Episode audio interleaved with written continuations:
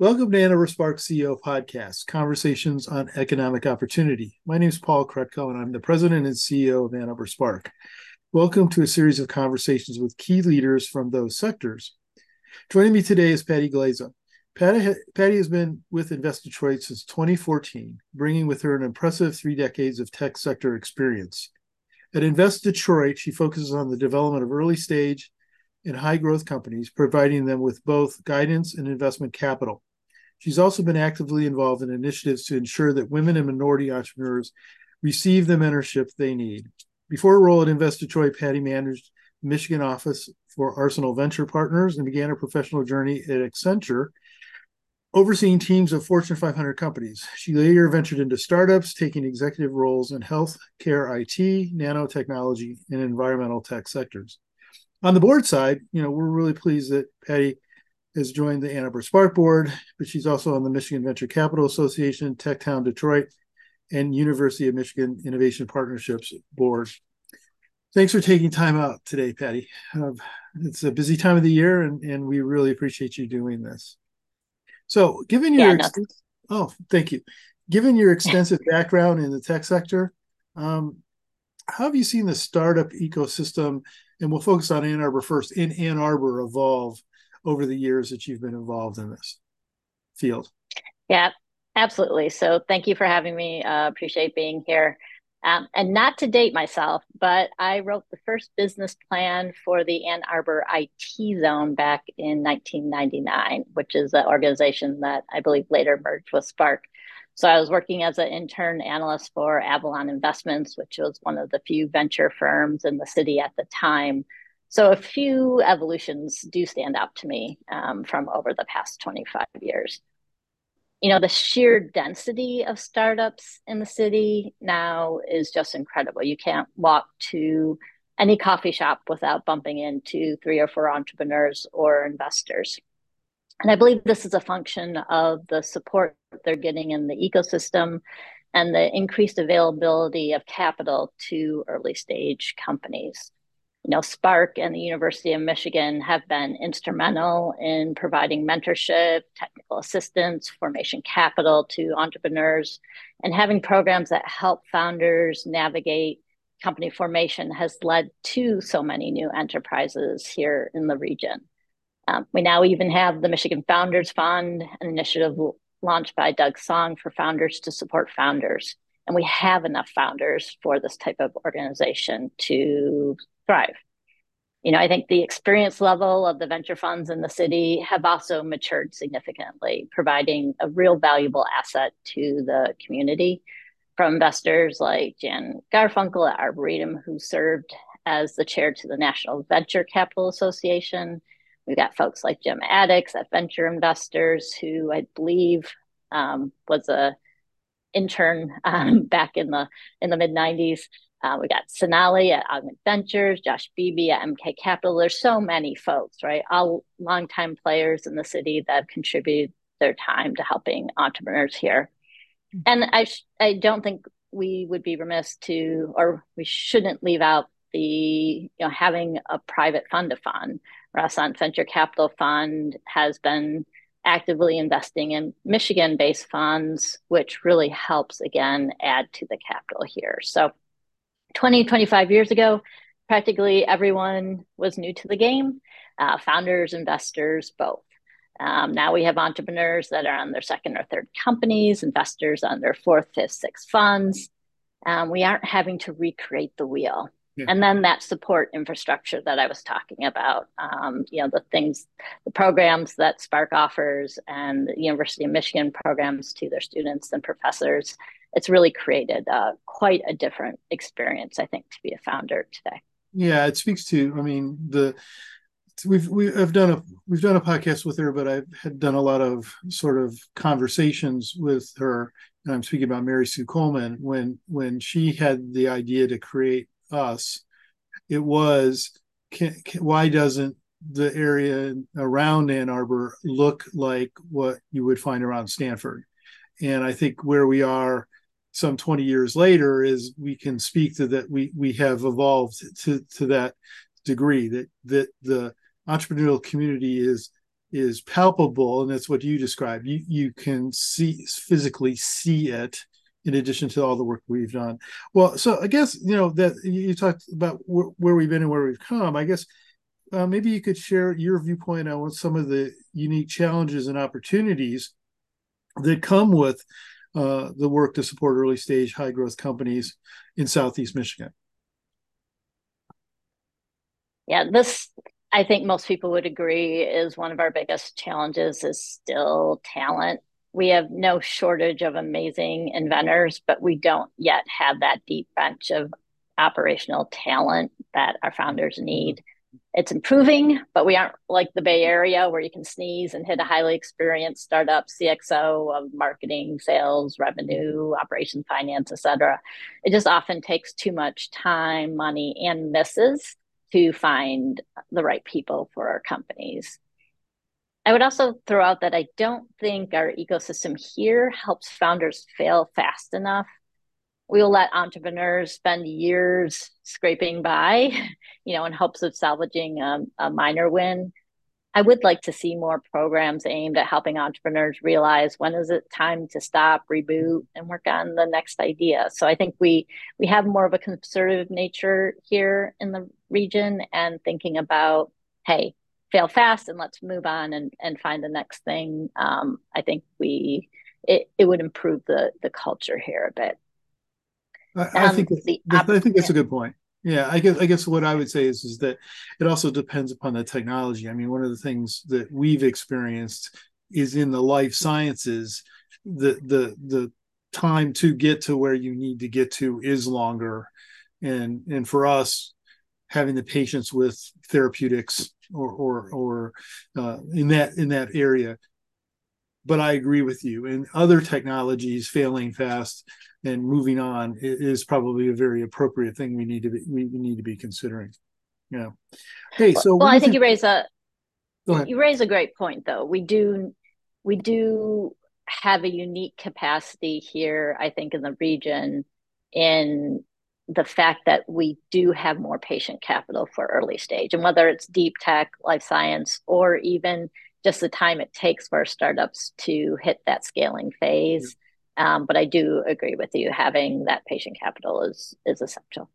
So I think the point you're making, though, is that given the expertise that we have in terms of mentoring and helping companies do that assessment, um, helping them see the reality of their situation sooner, um, you know, is helpful. But, you know, like like one of my staff members always talks to me about, well, we don't want to, you know, step on people's dreams. You know, that's you, you want to, but but it, it's a hard, yeah. it's a hard, it's a hard road. So let's change gears a little, because you know, there have been many things that you've been involved in, uh, and and maybe speak a little bit about some of the notable notable achievements. Uh, or innovations from some of the startups you worked on, and the ones I have on my list are Genomenon, uh, MicroLamb, and, and Ripple Sciences. So talk about a little bit what some of those successes have been. Yeah, so one failure, I've never been able to get Genomenon to change their name, because it yeah. really is hard, hard to pronounce. Yes. I'll turn it up. Uh, So first, I do want to note that all three of those companies are university spin-outs. So Genomenon and Ripple come from the University of Michigan, and MicroLamb from uh, Western Michigan uh, University. So I think it is important to know how important the universities are to our um, entrepreneurial ecosystem in, in the state. Um, and it has... a, I want to say it's been an honor working with each of these companies pretty much since the, the beginning. And no road is, and why all of these companies are thriving right now, no road is smooth and and easygoing, right? They've all dealt with some some ups and downs, um, but the passion and commitment that each of these teams have have had and shown um, has has really been inspiring to me. So when I think about some of the, the, the key highlights, you know, Genomenon right now um, has been, you know, growing fast. They acquired a company in, in Bosnia. They're racing to curate the whole genome to help clinicians diagnose their patients faster and help pharma deliver precision medicine to treat patients. And that ability to integrate A I and think about all the research that's being done in the world today. Their system is catalog- cataloging that research and using A I to deliver that value back to the the community of, of folks that are trying trying to help folks. So that that team is just um, has completely taken off. MicroLamb, um, you know, it's an advanced manufacturing, tooling, and production company now. They've acquired two companies, um, one um, uh, globally and one in, in the U K and one in uh, New Hampshire. So they've truly become a, a, a global company.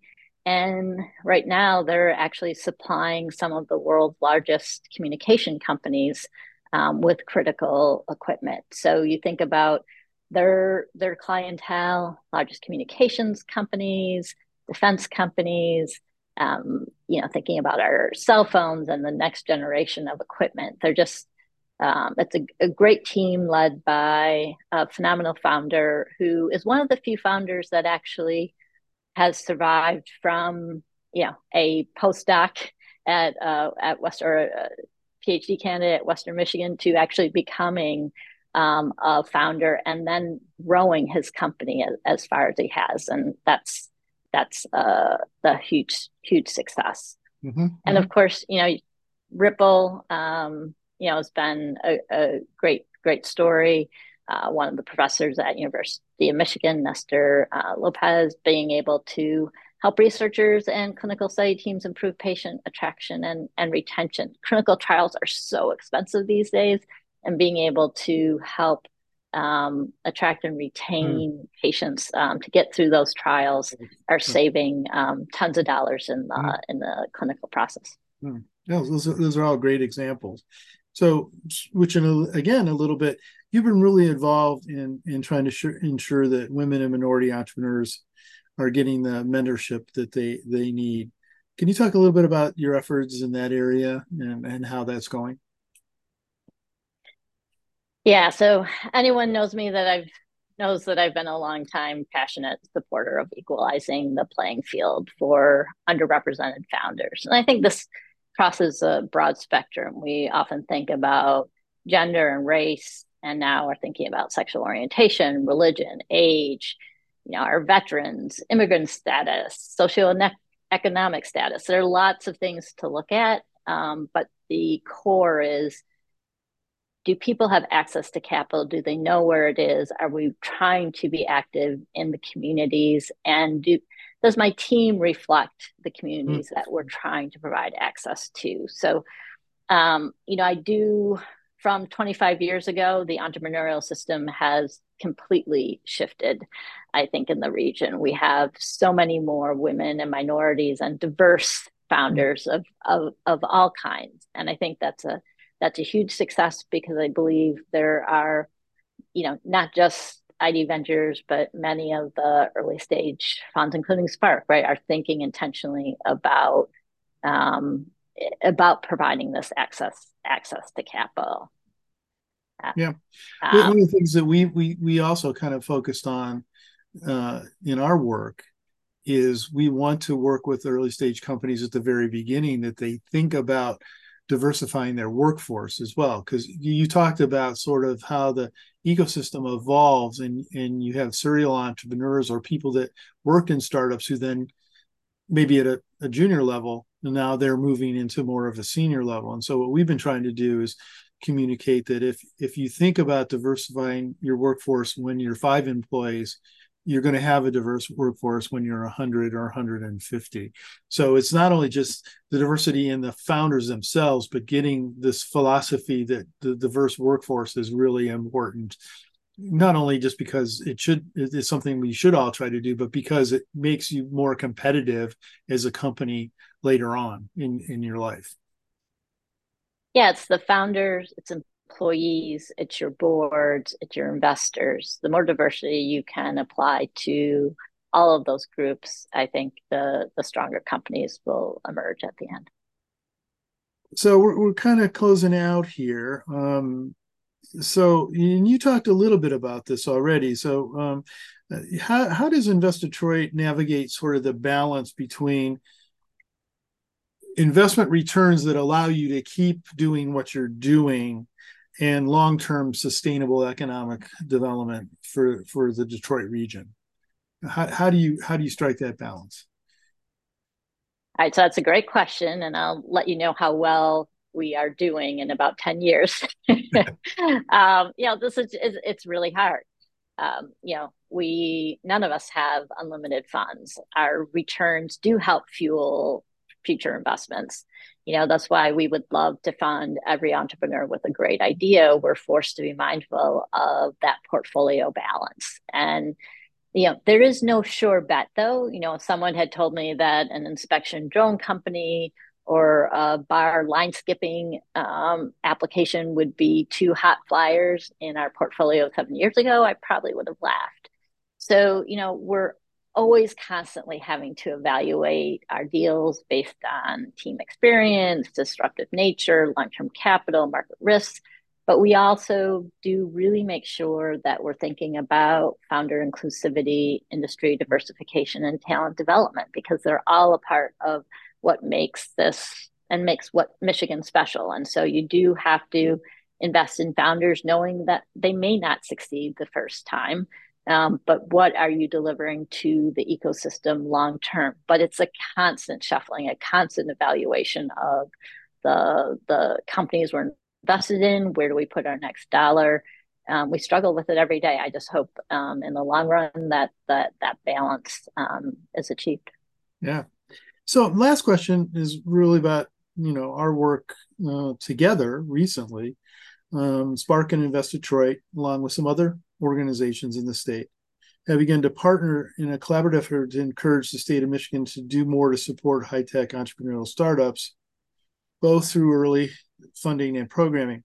I, maybe I want you to talk about how you see the competitive landscape. And, you know, we, we've all taken a good look um, to the Southeast. Um, we we may we may be defeating them in football, but we certainly aren't defeating them in investment in early stage companies. So tell me what, what you know, what about, um, you know, I know about it, but you share what, wh- wh- why you think a collaborative effort is important, and also what we, what we would hope to accomplish in, in communicating to the M E D C about the importance of this part of the economic development portfolio.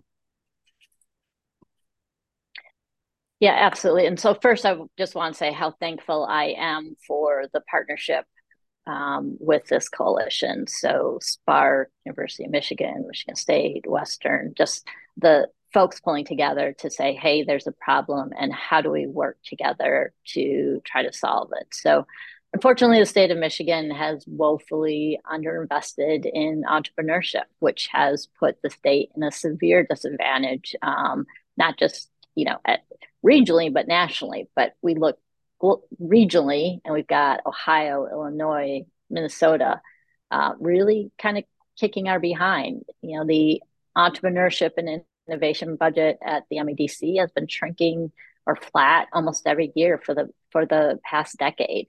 So while Ohio is investing close to one hundred million dollars per year in the state startup funds, um, the state of Michigan only invested fifty-five million dollars in the past twelve years.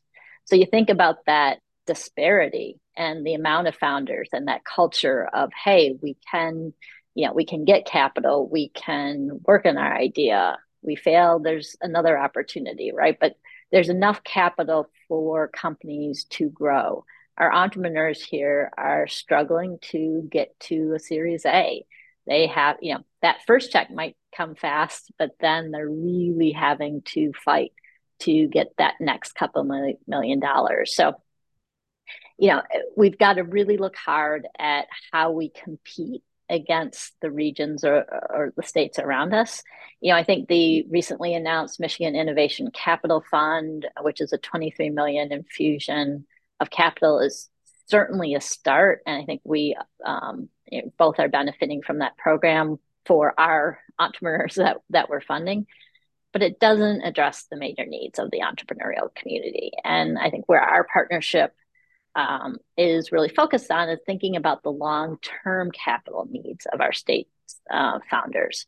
So being able to advocate together for what we're calling the Evergreen Fund of Funds that helps our, you know, our nonprofit institutional organizations get to sustainability, right? Meaning that the capital from our returns fully drives our ability to fund new early stage companies in the future. And this isn't a pipe dream. There have been plenty of states that have been able to create these revolving funds, and being able to have a diverse couple of funds being able to be that um, those institutional stalwarts for the ecosystem um, is a, is a phenomenal long-term investment in the state's innovation future. Yeah, I think that, you know, there's an adage that, that is applied in a lot of different ways, but I think we're we're stronger together. I think that um, by by us um, communicating both to the to the administration and to the legislature a collective viewpoint about this um, is important, because if when you when you do things individually, a lot of times um, you don't have that that sort of strength in your in your argument, I guess. Um, and the, the, you know, the other thing that that's important about it is we try to communicate to uh, people who are making decisions about making investments at the state level is that, um, you know, I, I go back to um, my predecessor, uh, something that Mike Finney used to always say was that, you know, economic gardening is really important. You know, there's there's the two schools, there's big game hunting and there's gardening. The, the point I guess I would make, and I think you would agree with this, is we have a very vibrant garden, but if the harvesting of the garden is done by people who don't live in our patch, let's put it that way, um, yeah. we've helped a lot of companies grow, grow or potentially brought products and services to market that that help helped, you know, the, the humanity, if you want to put it that way. But the the benefit of new jobs and, and bettering families' life by growing companies to scale doesn't happen here, then we've we've really missed that that important opportunity. Because I think, at least for us at Spark, and I think it's the case with Invest Detroit, um, we we we're we're about growing companies so that so that it has both benefits, that the company uh, is successful, but that it brings economic prosperity to the region, right? And so um, I just want to thank you for all the work that you've done over the years, because you're right, the the ecosystem has really evolved, and and we are we are in, this is not a half empty glass situation. We are in a very positive situation in terms of what's happening. But you're right, we we need we need some more fuel to, to help um move this along. So really, Patti, thank you for talking with us today. Um really appreciate it. Um and and look forward to talking again sometime in the future uh, on a check-in. Hopefully we'll we'll we'll have some things to talk about in the future as well. Yeah, thank you, Paul. Great talking to you today. Good. Okay, so now I want to thank our audience also for listening and learning more about those leaders and organizations working hard to create the Ann Arbor region's economic future. These conversations are brought to you by Ann Arbor Spark. For more information about Ann Arbor Spark, you can find us on the web at ann arbor u s a dot org, also on Facebook, Instagram, and LinkedIn. And I guess, Patti, do you want to give a little uh, connection to uh, Invest Detroit that we can add to this, uh, how people can talk, contact you? Yeah, absolutely. So please, um, if you'd like to reach out to I D Ventures, the venture arm of Invest Detroit, please go to i d ventures dot com. We have a contact us form. Um, you are always able to reach out to me directly, uh, Patti at invest detroit dot com. Um, but thank you for being an incredible ecosystem, and um, hopefully we can serve you in the future. Great. Well, I wanted to give you that opportunity because we always tell people how to contact us, but hey, they, we should also do that for you. So anyway, that's it for today. Thanks for listening, uh, and hope you will uh, tune into the, this podcast and future ones.